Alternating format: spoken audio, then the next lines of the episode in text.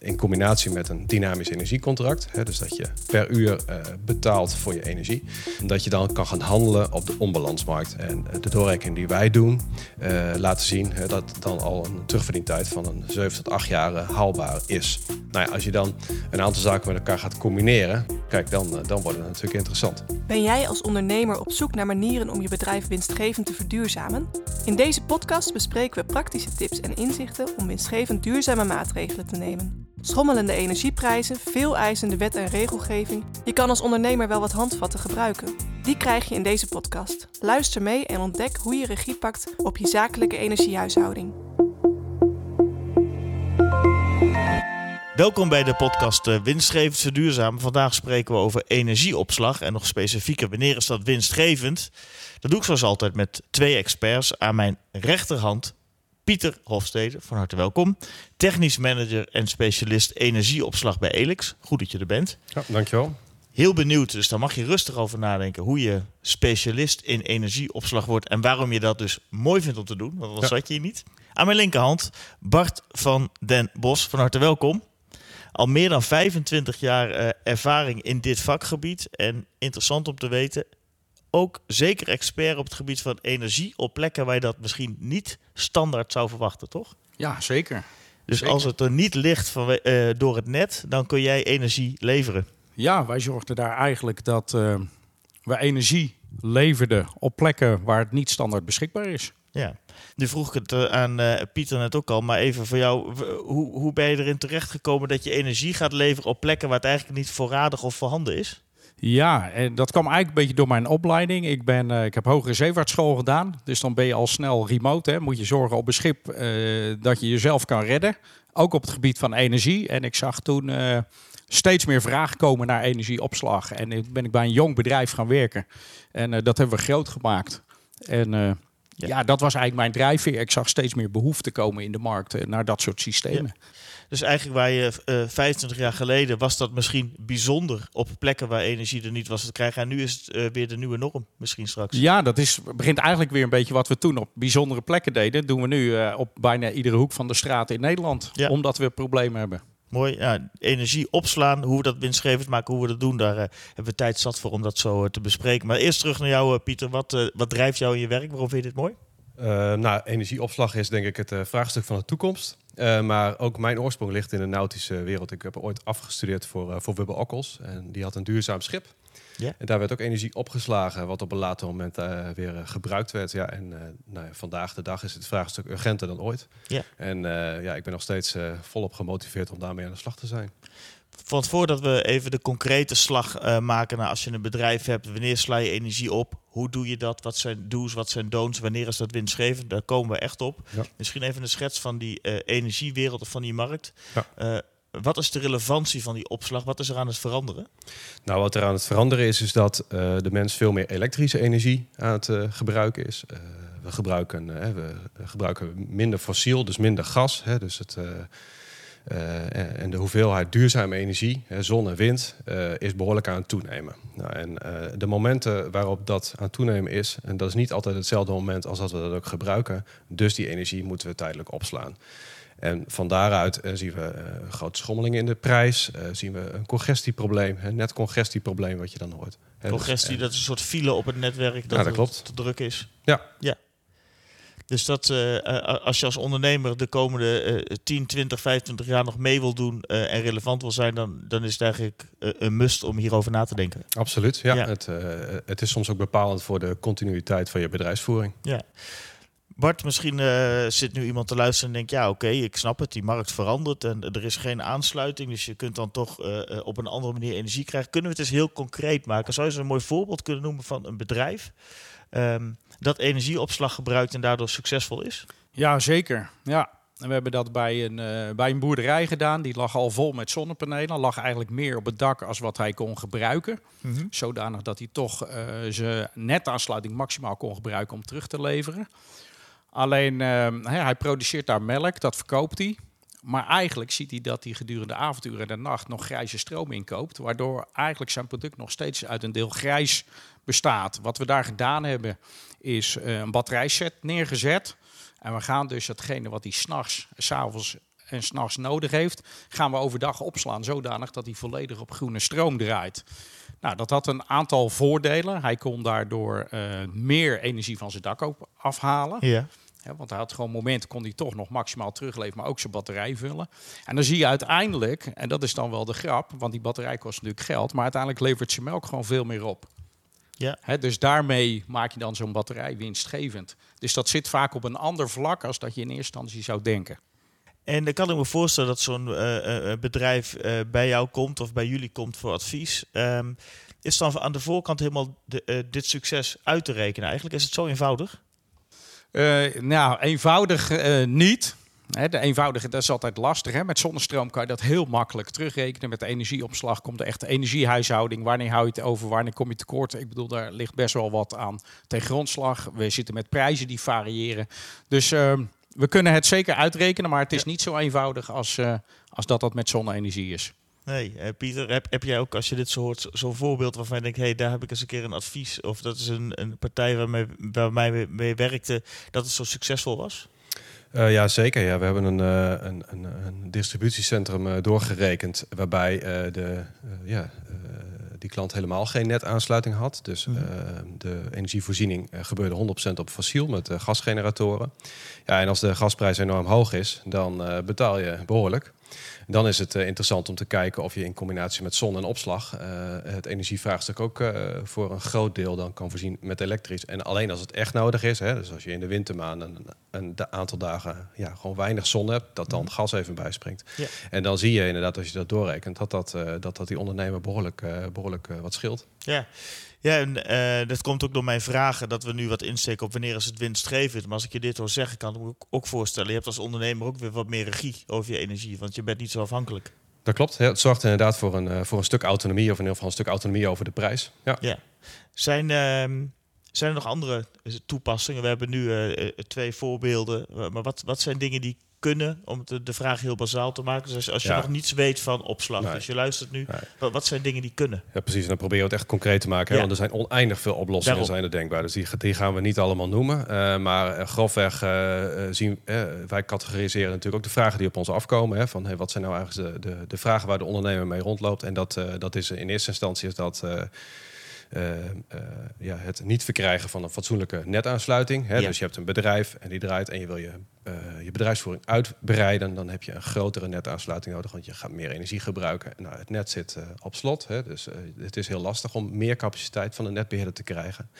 en als je dan wel dat vermogen nodig hebt, dan kan een batterij een oplossing zijn. Mm -hmm. Dat is één oplossing. Het tweede is, uh, uh, als je je optimalisatie van je PV-installatie wil gaan, uh, hè, dus je, een gedeelte wat je vandaag overdag overhoudt, dat je dan s'nachts wil gaat gebruiken. Hè, dus bijvoorbeeld van wat Bart net noemde met die boer. Hè, dus dat je bijvoorbeeld je productie wat groener wil krijgen. En een derde, en dat is denk ik echt een hele interessante toepassing, is dat uh, um, in combinatie met een dynamisch energiecontract, hè, dus dat je uh, per uur uh, betaalt voor je energie, ehm, dat je dan kan gaan handelen op de onbalansmarkt. En, en de doorrekening die wij doen, laten zien hè, dat, dat dat dan al een terugverdientijd van een 7 tot 8 jaar haalbaar is. Mm -hmm. nou ja, als je dan een aantal zaken met elkaar gaat combineren, kijk, dan, dan wordt het natuurlijk interessant. Ja, dus dan zou je uh, onder de streep kunnen zeggen dat het uh, winstgevend is, uh, gewoon in keiharde euro's. dat het die CO2-print vermindert en dat ja. je eigenlijk met wat je over hebt misschien nog weer kan handelen. ja, klopt. En inderdaad, je continueert je bedrijfsvoering. Hè? Want, want als je inderdaad gewoon wil uitbreiden en, je, en, en dat kan niet, ja. maar je wil wel die extra productielijnen hebben, ja, dan, dan zul je linksom of rechtsom een oplossing Moet moeten hebben. Ja. ja, daar wil ik dan wel op aanhaken. Ik heb, wij hebben dat ook wel gezien. Hè, dat er bijvoorbeeld partijen zijn die zeggen... ja, dan moet ik de productie uitbreiden. Zeg je, dat kan dan niet. Mm -hmm. Maar goed, het kan zijn dat je een van je grootste klanten kwijtraakt... omdat die 20% meer capaciteit van jou vraagt. Dan raak je een klant kwijt. Dus ja, wat kost het dan? Hè, dus dan is dat vanuit die optiek... soms word je gewoon gedwongen om dat te doen. Ja. Um, nu klinkt dat allemaal uh, mooi. Dus we, zijn, uh, uh, we slaan het op het zit in een batterij die kan variëren in grootte afhankelijk van je bedrijf. Je, je, je verliest geen energie, allemaal mooi. Uh, nu toch even iets wat ik dan uh, laatst zag. Ik zag laatst een heleboel auto's samengepakt op een schip. Die hadden zelf ook energie opgeslagen. Dat ging niet helemaal goed. En dan druk ik me rustig uit. Dus er zijn vaak vragen over veiligheid als je het hebt over batterij. Dus je hebt de vraag over de veiligheid. Hoe lang gaat zoiets mee? Kun, kun je daar iets zinnigs over zeggen, Bart? Hoe veilig is opslag? Ja, hoe veilig is opslag? Ja, dat is natuurlijk een relevante vraag. Hè. Opslaan van energie is natuurlijk niet nieuw. Hè. In iedere auto zit dat eigenlijk al. Startbatterijen, caravans, campers. Dus wat dat betreft is het niet nieuw. ja. Alleen wat we nu zien is dat we, eh, we willen kleiner, compacter, lichter gewicht, meer vermogen. Dat we naar lithiumbatterijen gaan. En daar zitten gewoon ook wat risico's aan. En lithium, daar zijn wel duizend verschillende soorten en combinaties mogelijk. En de ene... ehm, heeft meer capaciteit, de andere is wat lichter. Eh, maar hebben dan ook veiligheidsrisico's. En een van de risico's die we zien, en dat zien we ook bij elektrische auto's, ja, dat als dat op de een of andere manier ontbrandt, dat het blijft branden. En dat je er dan weinig aan kan doen. Nou, afhankelijk wat voor keuze je maakt qua technologie. En bij stationair kunnen we wat makkelijker voor veiligere systemen kiezen. Want die zijn over het algemeen wat groter en wat zwaarder. En dat is bij stationair, zoals waar we het hier over hebben, niet zo belangrijk. Maar bij auto's is compactheid en gewicht wel een probleem. Ja.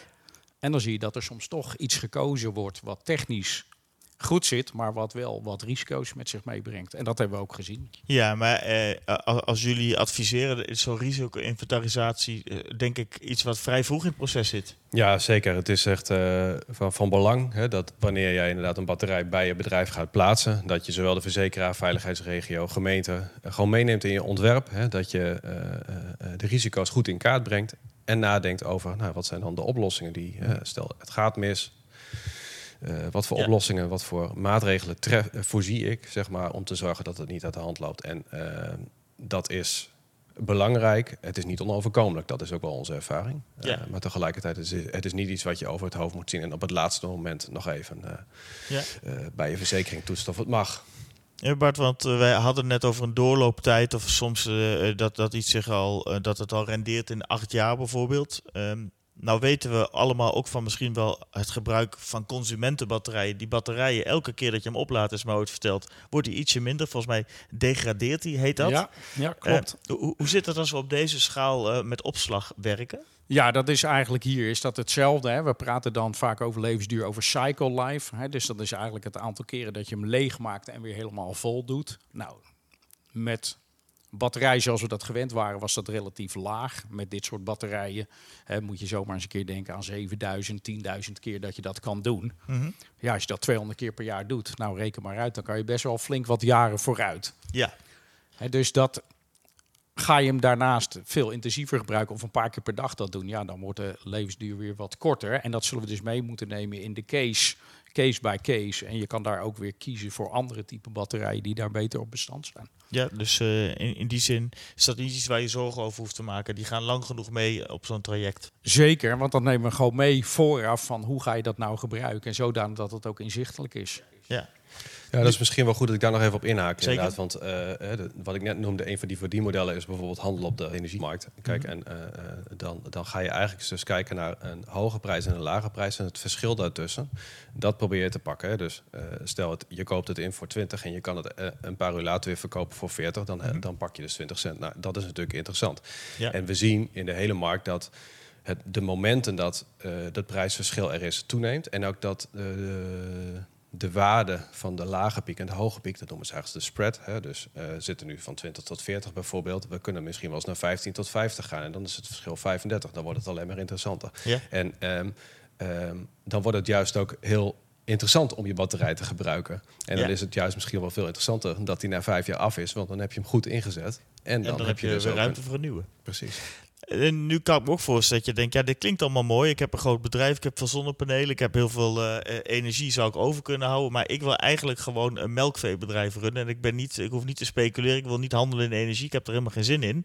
Maar misschien ligt het wel op mijn dak, dus er ligt een kans. Eh, hoe gaat zoiets?